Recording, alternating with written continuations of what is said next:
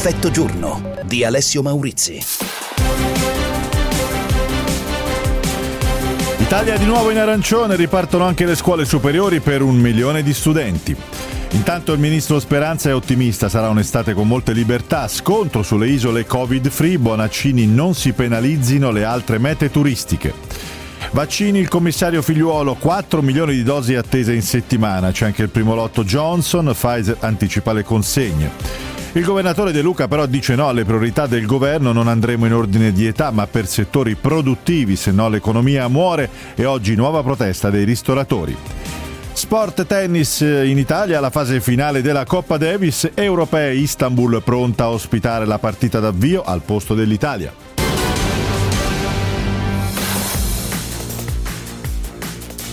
Buongiorno da Alessio Maurizio e dalla redazione, ben ritrovati con il punto delle notizie di metà giornata su Radio 24. Oggi tutte le regioni tornano in arancione, ad eccezione della Campania, la Puglia, la Sardegna e la Valle d'Aosta. Ritorno a scuola in presenza anche per un milione di studenti delle superiori, mentre eh, prosegue il dibattito sulle riaperture che eh, si fanno più vicine. Oggi però sono previste nuove manifestazioni da parte delle categorie con una iniziativa dei ristoratori. Partiamo da qua, sentiamo.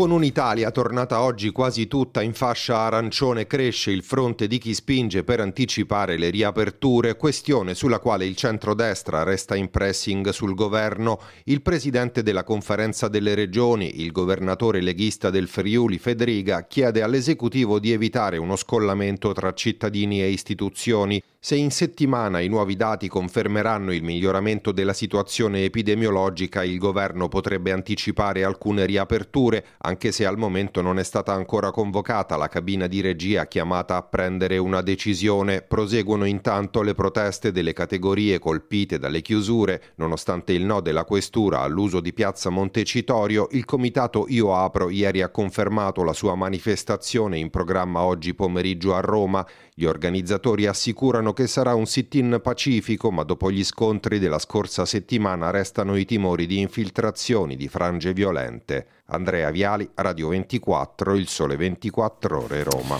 E come dicevamo, questa mattina è suonata la campanella per 6 milioni e mezzo di alunni. Si tratta degli studenti eh, di seconda e terza media delle regioni passate in zona arancione e degli studenti delle superiori che rientrano al 50% di quelli che naturalmente erano già rientrati nei giorni scorsi. Poco meno di 2 milioni quelli che invece restano ancora in didattica a distanza. Antonella Costantino, presidente della Società Italiana di Neuropsichiatria, psichiatria dell'infanzia e dell'adolescenza al microfono di Maria Piera Ceci questa mattina ne parla così a tutti a scuola comunque i ragazzi rientrano dopo un anno faticoso, rientrano che hanno, perché i ragazzi sono meravigliosi, di colpo voglia di andare a scuola, questo è un effetto collaterale fantastico. Insperato, un piccolo miracolo. Però rientrano dei ragazzi che hanno storie di vita diversissime, esatto. che possono aver avuto morti in famiglia, infezioni, lutti, ricoveri, magari li hanno ancora in, in corso, che sono stati in due locali in, in otto o invece hanno la casa col giardino. Come affrontarli? Far raccontare, ascoltare, far ascoltare tra loro e eh, raccogliere quello che portano cercando di aumentare la loro consapevolezza di come stanno e cosa è successo e ripartire da lì, cioè mm. di non tenere come abbiamo fatto per anni e anni la scuola completamente separata dalla vita fuori dalla scuola. Questa cosa non è più possibile. E ora parliamo della questione vaccini eh, con le novità in arrivo annunciate dal ministro Speranza e sono il possibile richiamo di Pfizer e Moderna a 42 giorni, non più a 21 a 28 giorni, ma anche la possibilità per gli over 60 di presentarsi agli hub per farsi immunizzare con AstraZeneca mettendosi nelle liste di attesa con le dosi residuo. Questo però potrebbe avvenire, ha detto Speranza, tra qualche giorno. Intanto sono attese 4 milioni di dosi in settimana per far aumentare il ritmo al paese. Sentiamo. Arrivano domani i primi vaccini monodose di Johnson Johnson e grazie a due maxi carichi Pfizer le nuove dosi di vaccino in Italia saranno 4,2 milioni tra il 15 e il 22 aprile. Il ritmo delle somministrazioni è salito a 300.000 al giorno, ma i ritardi precedenti nelle consegne hanno costretto il governo a spostare a fine mese l'obiettivo delle 500.000 previsto inizialmente già per questa settimana. L'ordinanza del commissario di venerdì sera fissa l'obiettivo di vaccinare in questa fase solo anziani a partire dagli over 80 e fragili, sospendendo le categorie a rischio come insegnanti e forze dell'ordine. In Lombardia code al centro vaccinale di Baggio per gli over 75 e in Puglia si parte oggi per i 79 anni e via a scendere. Il presidente della campagna De Luca si mette invece di traverso e fa sapere che dopo over 80 e fragili non procederà per età. Siamo rigorosi ma non stupidi, ha detto, se andiamo solo per fasce di età l'economia nel frattempo sarà morta e minaccia di lasciare la conferenza Stato-Regioni se non arriveranno le dosi promesse. Alessandro Arona, Radio 24, il Sole 24 Ore, Roma. E ora parliamo dell'estate e del turismo con il ministro eh, Speranza che dice in un'intervista a Repubblica immagino un'estate molto diversa con più libertà rispetto ad adesso. Uh, serve attenzione e gradualità, dice ancora, però poi nel frattempo scoppia il caso delle isole Covid free con il presidente dell'Emilia Romagna Buonaccini che chiede invece che non si penalizzino tutte le altre mete turistiche. Di certo non un libera tutti, ma un'estate comunque molto diversa da questi mesi che stiamo vivendo. È la previsione del ministro della Salute Speranza che però resta cauto sulla ripartenza completa delle attività economiche dopo il 20 aprile, spostando questo termine perlomeno a maggio. Ma pressioni arrivano invece da altri esponenti della maggioranza in quota leghista, mentre il ministro del turismo Massimo Garavaglia punta a riaprire tutto entro il 2 giugno, festa della Repubblica, campagna vaccinale permettendo. Ogni settimana che passa, dice Garavaglia, perdiamo pezzi di pille, non ce lo possiamo permettere. Secondo il ministro leghista bisogna essere molto prudenti, ma ciò non vuol dire che non si debba programmare e occorre anche anticipare rispetto all'Europa il Green Pass per viaggiare. Polemica poi sulle isole Covid free per rilanciare il turismo, idea bocciata dall'ex presidente della conferenza delle regioni Bonaccini. Non possono esserci località turistiche privilegiate a discapito di altre. Una proposta invece caldeggiata dallo stesso stesso Garavaglia. Si può fare ed è anche opportuno perché se lo faranno gli altri, noi no, lo svantaggio diventerà enorme. Alessandra Schepisi, Radio 24 e Sole 24 Ore, Roma. Ora con la cronaca andiamo all'estero, negli Stati Uniti, cominciamo da Minneapolis dove un altro giovane afroamericano è stato ucciso dalla polizia mentre è in corso il processo per la morte di George Floyd sempre per mano di un agente.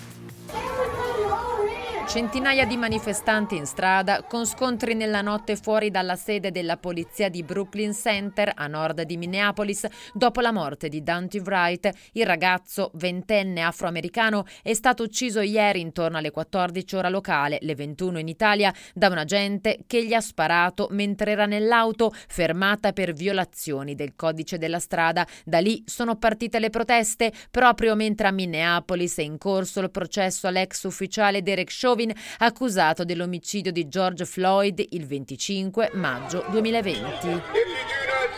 I poliziotti ordinano alla gente di disperdersi, i manifestanti lanciano pietre, gli agenti sparano granate, gas lacrimogeni in un crescendo di tensione che obbliga il sindaco di Brooklyn Center, Mike Elliott, ad annunciare il coprifuoco. Vogliamo assicurarci che tutti siano al sicuro, scrive su Twitter, anche le scuole resteranno chiuse.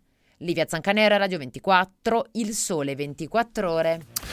L'Iran accusa Israele di esserci lei dietro l'attacco di ieri alla centrale nucleare di Natanz, lasciando intendere che nell'episodio sono state danneggiate le centrifughe nucleari, eh, promettendo vendetta al momento opportuno. Poche ore prima di questa dichiarazione dell'Iran era stato il quotidiano americano New York Times a scrivere che Israele avrebbe giocato un ruolo nel sabotaggio della centrale iraniana, secondo fonti dell'intelligence americana. Oggi il primo ministro libico con ben 14 eh, suoi ministri del nuovo governo si trovano ad Ankara per un vertice al massimo livello con la Turchia, un protagonismo, quello turco, che rischia di indebolire la posizione dell'Italia, in particolare dopo le frasi del Premier Draghi su Erdogan.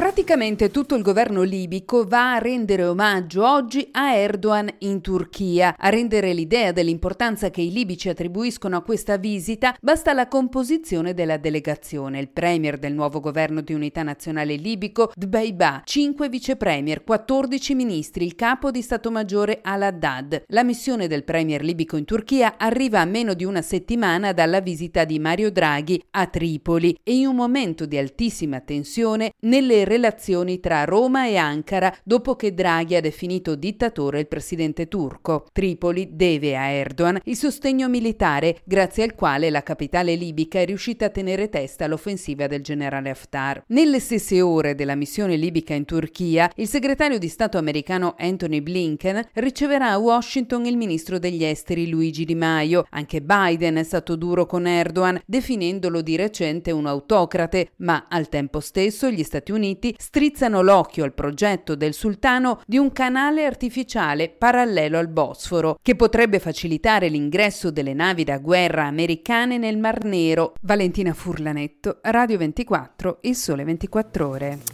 Il caso Italia-Turchia ha però anche un'ulteriore sfaccettatura che riguarda lo sport, il calcio e in particolare la gara d'avvio degli europei che eh, si dovrebbe tenere in Italia. Usiamo il condizionale perché non si sa. Carlo Genta, ciao Carlo. Ciao Alessio, ciao a tutti. Sì, beh, speriamo, contiamo di vederla all'Olimpico, insomma, dove è prevista in calendario, però eh, qui c'è appunto questa vicenda, un risvolto di questa vicenda che stavi raccontando con Erdogan che potrebbe inserirsi tra le pieghe della, insomma, della discussione tra l'Italia e, e, l'UEFA perché sappiamo che l'UEFA ha chiesto l'apertura parziale quantomeno del, degli spalti, insomma, de, sì. degli spalti e l'Italia sta cercando di temporeggiare, di prendere tempo, all'UEFA vogliono sapere se l'Italia eh, l'11 di giugno sarà in grado di aprire almeno parzialmente l'Olimpico. E in questo spazio si è infilata la Turchia che Eh. dice noi siamo pronti. Noi siamo pronti, tra l'altro la prima è Italia-Turchia, come, come sappiamo, e quindi,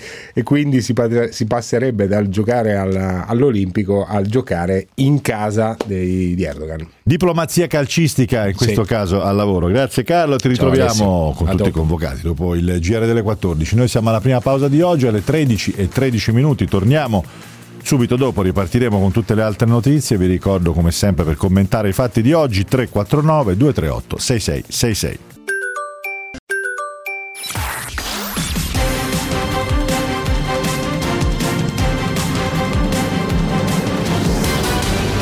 Effetto giorno.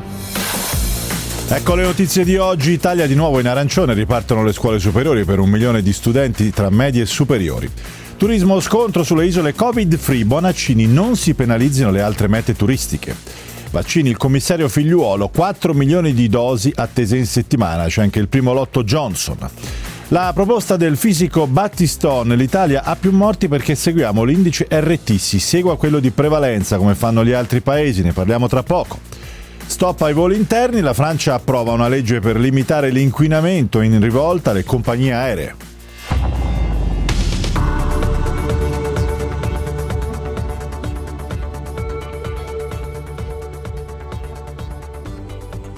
E allora alle 13 e 16 minuti cari ascoltatori eccoci di nuovo in diretta con Effetto Giorno. Ripartiamo da uno sguardo d'insieme della situazione, dalle dichiarazioni ufficiali del Ministro della Salute Speranza che guardando in avanti in prospettiva è ottimista, dice sarà un'estate molto diversa, ci saranno molte più eh, libertà rispetto ad ora, insomma immaginiamo che oltre alla questione delle riaperture di cui si sta ancora parlando in queste ore c'è ancora qualche tensione, per esempio con il Presidente della conferenza delle regioni, Federica, che eh, dice attenzione a non creare uno scollamento con eh, la realtà degli italiani e le istituzioni. Eh, insomma, eh, immagino che appunto oltre alla questione delle riaperture ci siano poi anche questioni relative alle regole come le regole sull'assembramento, sulle mascherine che insomma si dovrebbero alleggerire. Tutto dipenderà dai dati eh, del contagio e dal ritmo delle vaccinazioni. Intanto però, è da qua che vogliamo ripartire oggi, c'è una domanda che resta pesante nella gestione italiana della pandemia ed è perché nel nostro paese c'è un numero di vittime così alto rispetto agli altri eh, paesi. Ne parliamo di questo e non solo con il fisico, professore dell'Università di Trento, il professor Roberto Battiston. Grazie per essere con noi, professore, buongiorno. Non c'è professor Battiston? Caduta la linea, vediamo. C'era, eh, l'avevamo chiamato. Eh, ora lo, lo recuperiamo. In ogni caso, per stare sulla questione delle vittime, secondo il sito Our World in Data, l'Italia è al sesto posto come numero di vittime rispetto eh, al numero di abitanti complessivi del paese, dietro a Belgio, Slovenia e Regno Unito. Uh, si dice spesso, intanto abbiamo recuperato il professor Battiston, sì eccolo, buongiorno. Buongiorno, buongiorno. Eccoci qua, eccoci qua. Si dice spesso che l'Italia ha tante vittime, purtroppo, perché ha una popolazione uh, anziana, molto anziana. È vero, siamo uh, diciamo ai vertici di questa fortunata classifica che è quella dell'aspettativa di vita alla nascita, però condividiamo questo record per esempio con un paese come la Spagna che ha un numero di vittime inferiore eh, al nostro. Il professor Battiston ha una proposta, una spiegazione forse anche per questa situazione. Se ho capito bene, lei dice dovremmo cambiare il modo in cui usiamo i dati che abbiamo a disposizione per fare come gli altri paesi. Cosa c'è che potremmo cambiare, professore? Innanzitutto facciamo la seguente affermazione che sgombri il campo. Se calcoliamo le cose in modo corretto, l'incidenza di morti su infetti in Italia, quindi calcolando tutti anche i, po- i pauci sintomatici e gli asintomatici, non è molto diversa da quel 2.2, 2.4, 2.5% degli altri paesi. Quindi in percentuale non è che si muoia di più in Italia che in altri paesi. Ma qual è il problema? Che il valore assoluto di queste morti nelle varie fasi dell'epidemia si è assommato a valori che superano quelli di paesi che hanno caratteristiche di popolazione simile. Lei ha citato la Spagna, per esempio, ma potremmo continuare con la Francia, con la Germania. Anche l'Inghilterra eh, non ha caratteristiche tutto sommato così diverse. Cosa spiega questo numero così grande? Il fatto che l'Italia, non nella prima ondata, ma nella seconda ondata di fatto non è mai scesa nella prevalenza, nel numero di infetti nel territorio, dai valori altissimi raggiunti a novembre. A novembre abbiamo avuto 800.000 infetti attivi registrati, che ci vuole poco a pensare che probabilmente non registrati, pauci sintomatici, ragazzi giovani, bambini, ce ne potevano essere almeno altrettanti nel territorio. Da quel numero altissimo della seconda ondata, sì. poi siamo scesi circa a metà altezza per Natale, 560.000, che è ancora un numero enorme. Ricordiamoci che a fine luglio eravamo a 15.000 e in settembre eravamo a 50.000. Ecco, dopo il picco di fine novembre siamo rimasti sui 500.000 per quattro mesi. Questo numero altissimo di prevalenza di infetti esistenti, registrati, ma anche quelli non registrati, soprattutto quelli sono importanti, sono quelli che portano con un RT intorno a 1 ogni giorno qui 20, 25, 28, casi, 28 9.000 casi. casi. E di questi casi una frazione piccola, ma esattamente quella che spiega cosa succede dopo due o tre settimane, sono quelli che muoiono. Quindi finché noi avremo 20-25 mila casi al giorno, 15-20 mila casi al giorno, non possiamo non immaginarci che dopo due o tre settimane la frazione, quel famoso percentuale di, di, di morti sia, sia presente. Però la, cosa che lei, sì, però la cosa che lei mi sembra di aver capito, professore, che eh, ci tiene poi a, a specificare, a sottolineare, lancia anche come una proposta, è quella di dire questi dati sono uh, stati troppo alti, ma noi li abbiamo interpretati in un senso anche invece di possibile riaperture. Cioè siamo rimasti su questo plateau per troppo tempo, quando invece con questi indici eh, e seguendo un'altra lettura dei dati, che è quella dell'indice di prevalenza che suggerisce lei, avremmo dovuto chiudere eh, di più, magari per un periodo limitato, ma per far scendere questa, eh, questa quota. Come, assolutamente vera. Come fanno usato... gli altri paesi? Ci spiega bene chi lo fa e, cosa, e, che tipo di analisi viene fatta allora, in Francia, per esempio? La, quello che si può osservare in Francia, in Germania, in Spagna,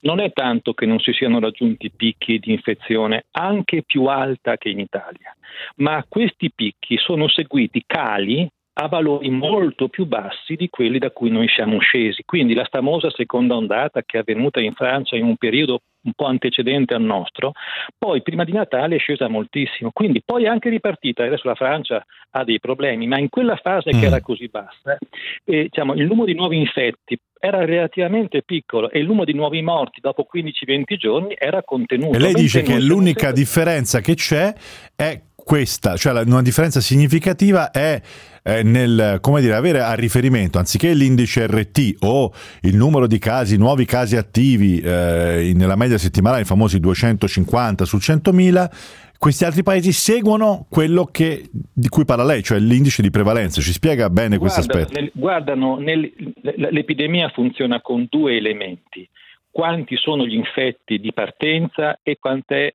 la prevalenza e quant'è l'indice di crescita, come una macchina che ha la benzina, il motore e l'acceleratore. La benzina sono il, il, la cilindrata del motore sono quanti sono gli infetti esistenti nel sistema.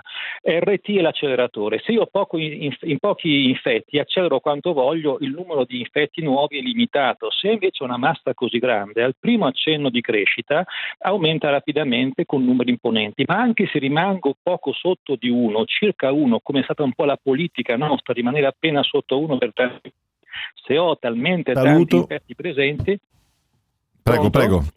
Se ho talmente tanti infetti presenti, questi mi producono comunque tanti nuovi infetti, da cui vengono i famosi morti con le percentuali note. Quindi eh. occorre mettere assieme tutte e due le quantità, la prevalenza e la RT, perché lavorano assieme per produrre nuovi infetti. Eh, professor Battistoni, io uh, la ringrazio. Prima di salutarla, però, le voglio chiedere se eh, dati alla mano, mh, mm, diciamo, le previsioni non le può fare nessuno, ovviamente non ha, non ha senso, però insomma, se in qualche modo uh, guardando anche come si sono evoluti in precedenza queste curve. Adesso la variabile grossa è quella dei vaccini che sta fortunatamente cambiando a nostro favore la situazione. Se diciamo guardando alle prossime settimane, ai prossimi mesi, eh, si è fatto un'idea di quello che potrebbe accadere a livello insomma, di, di, di diffusione dell'epidemia nel nostro paese, speriamo che si vada nella direzione della Gran Bretagna, immagino, ma eh, che tipo di analisi fa lei? Ma il, ragionamento in questo caso è che ovviamente il vaccino è l'arma determinante, l'arma finale e più vaccina, vacciniamo più rapidamente portiamo giù RT, più rapidamente decresciamo nel numero anche dei famosi infetti prevalenti. Quindi è quella la direzione. Tra l'altro, avendo coperto un gran numero di, di, sopra, di over 80, diciamo, incominciamo a svuotare il serbatoio di coloro che hanno maggior rischio di morte. Quindi questi effetti si vedranno nelle settimane a seguire, sia nel numero dei morti Naturalmente occorre anche estendere ai settantenni questo tipo di ragionamento, altrimenti il problema rimarrà sempre lì, sia il numero di infetti. Nelle prossime settimane abbiamo un gioco complesso di aperture o non riaperture, questo è un primo parametro che abbiamo a disposizione, quanti vaccini riusciamo a fare? E un'ottima gestione dal punto di vista dell'informazione numerica su dove riaprire quando è un po' un gioco in cui ci sono vari fattori. Se noi prendiamo i fattori sbagliati rischiamo di avere un numero eccessivo di morti semplicemente perché il percorso scelto per arrivare alla fine di questa vicenda non è quello ottimale. Chiaro, chiaro. Grazie professor Battiston, grazie per essere stato con noi il eh, fisico dell'Università eh, di Trento e questa è solo un'analisi diciamo dei numeri naturalmente, non stiamo parlando di aspetti eh, di carattere medico, virologico o epidemiologico. Stiamo parlando di un'analisi dei numeri che però ci può portare a qualche, a qualche conclusione. Adesso invece apriamo una finestra su una notizia che arriva dalla Francia e che è questa. L'Assemblea nazionale, il Parlamento francese, ha approvato due giorni fa un disegno di legge per abolire i voli interni sulle rotte che possono essere coperte con il treno in meno di due ore e mezza. Questo perché? Per limitare l'inquinamento prodotto, che è molto importante in termini insomma, di inquinamento ambientale ma anche di CO2, dalli eh, proprio dai, dai, velivoli. Ne parliamo con Andrea Giuricin, economista e trasporti all'Università di Milano Bicocca. Ben ritrovato Andrea. Grazie per l'invito. Allora, intanto oh, questo divieto oh, è un divieto tassativo. Che cosa prevede questo testo di legge? È un disegno di legge, immagino che poi ci saranno delle specifiche. Anticipiamo che le compagnie aeree si sono, eh, non dico infuriate, ma insomma quasi, perché questo potrebbe essere un colpo, un colpo su colpo dopo quello della pandemia, almeno sul mercato francese, abbastanza importante. Cosa prevede questo testo di legge?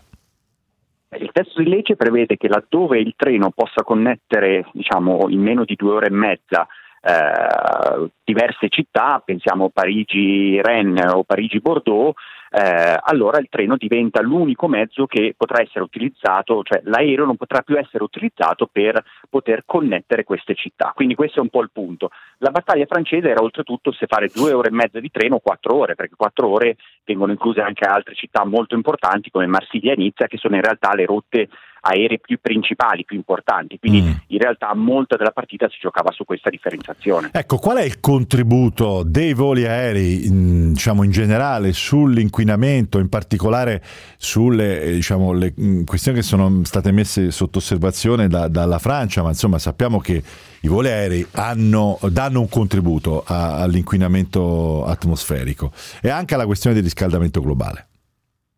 Esattamente, eh, teniamo conto che bene o male stiamo parlando di oltre il 10% delle emissioni eh, per quanto riguarda il settore dei trasporti chiaramente, e però a mio parere è bene ricordare che anche il settore aereo sta sicuramente facendo gli investimenti necessari per andare nella giusta direzione.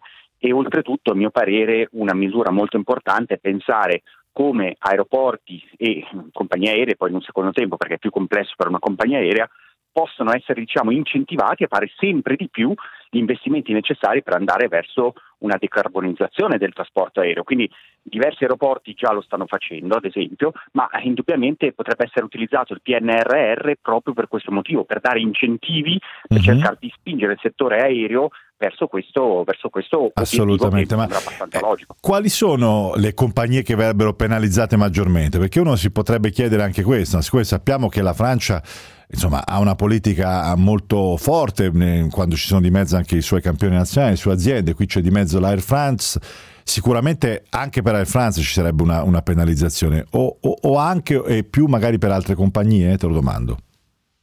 Ma eh, indubbiamente ehm, va a colpire sia Air France in primo luogo, tanto che Air France non è per nulla d'accordo, ma anche alcune delle compagnie low cost che collegano Parigi e Orly verso queste città che dicevo prima, quindi indubbiamente principalmente poi Bordeaux.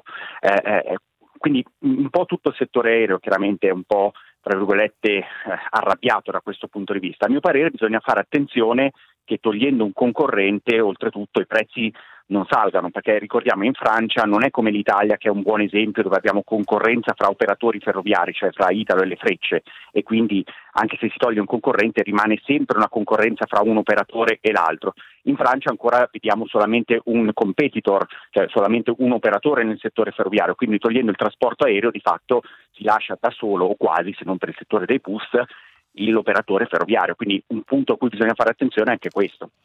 Andrea Giugicin, grazie per essere stato con noi ancora una volta e seguiremo l'iter di questa uh, legge che non ha ancora un'approvazione definitiva in Francia, ma per ora appunto c'è solo stato un, un primo passaggio, un disegno di legge che riguarda appunto questo, cioè l'abolizione dei voli interni per le tratte che possano essere effettuate dal treno in meno di due ore e mezza, una sorta di rivoluzione, insomma abbastanza importante per quanto riguarda il mondo dei trasporti. Torniamo tra poco con Giulia Crivelli, Effetto Mondo 349 238 6666, a tra poco.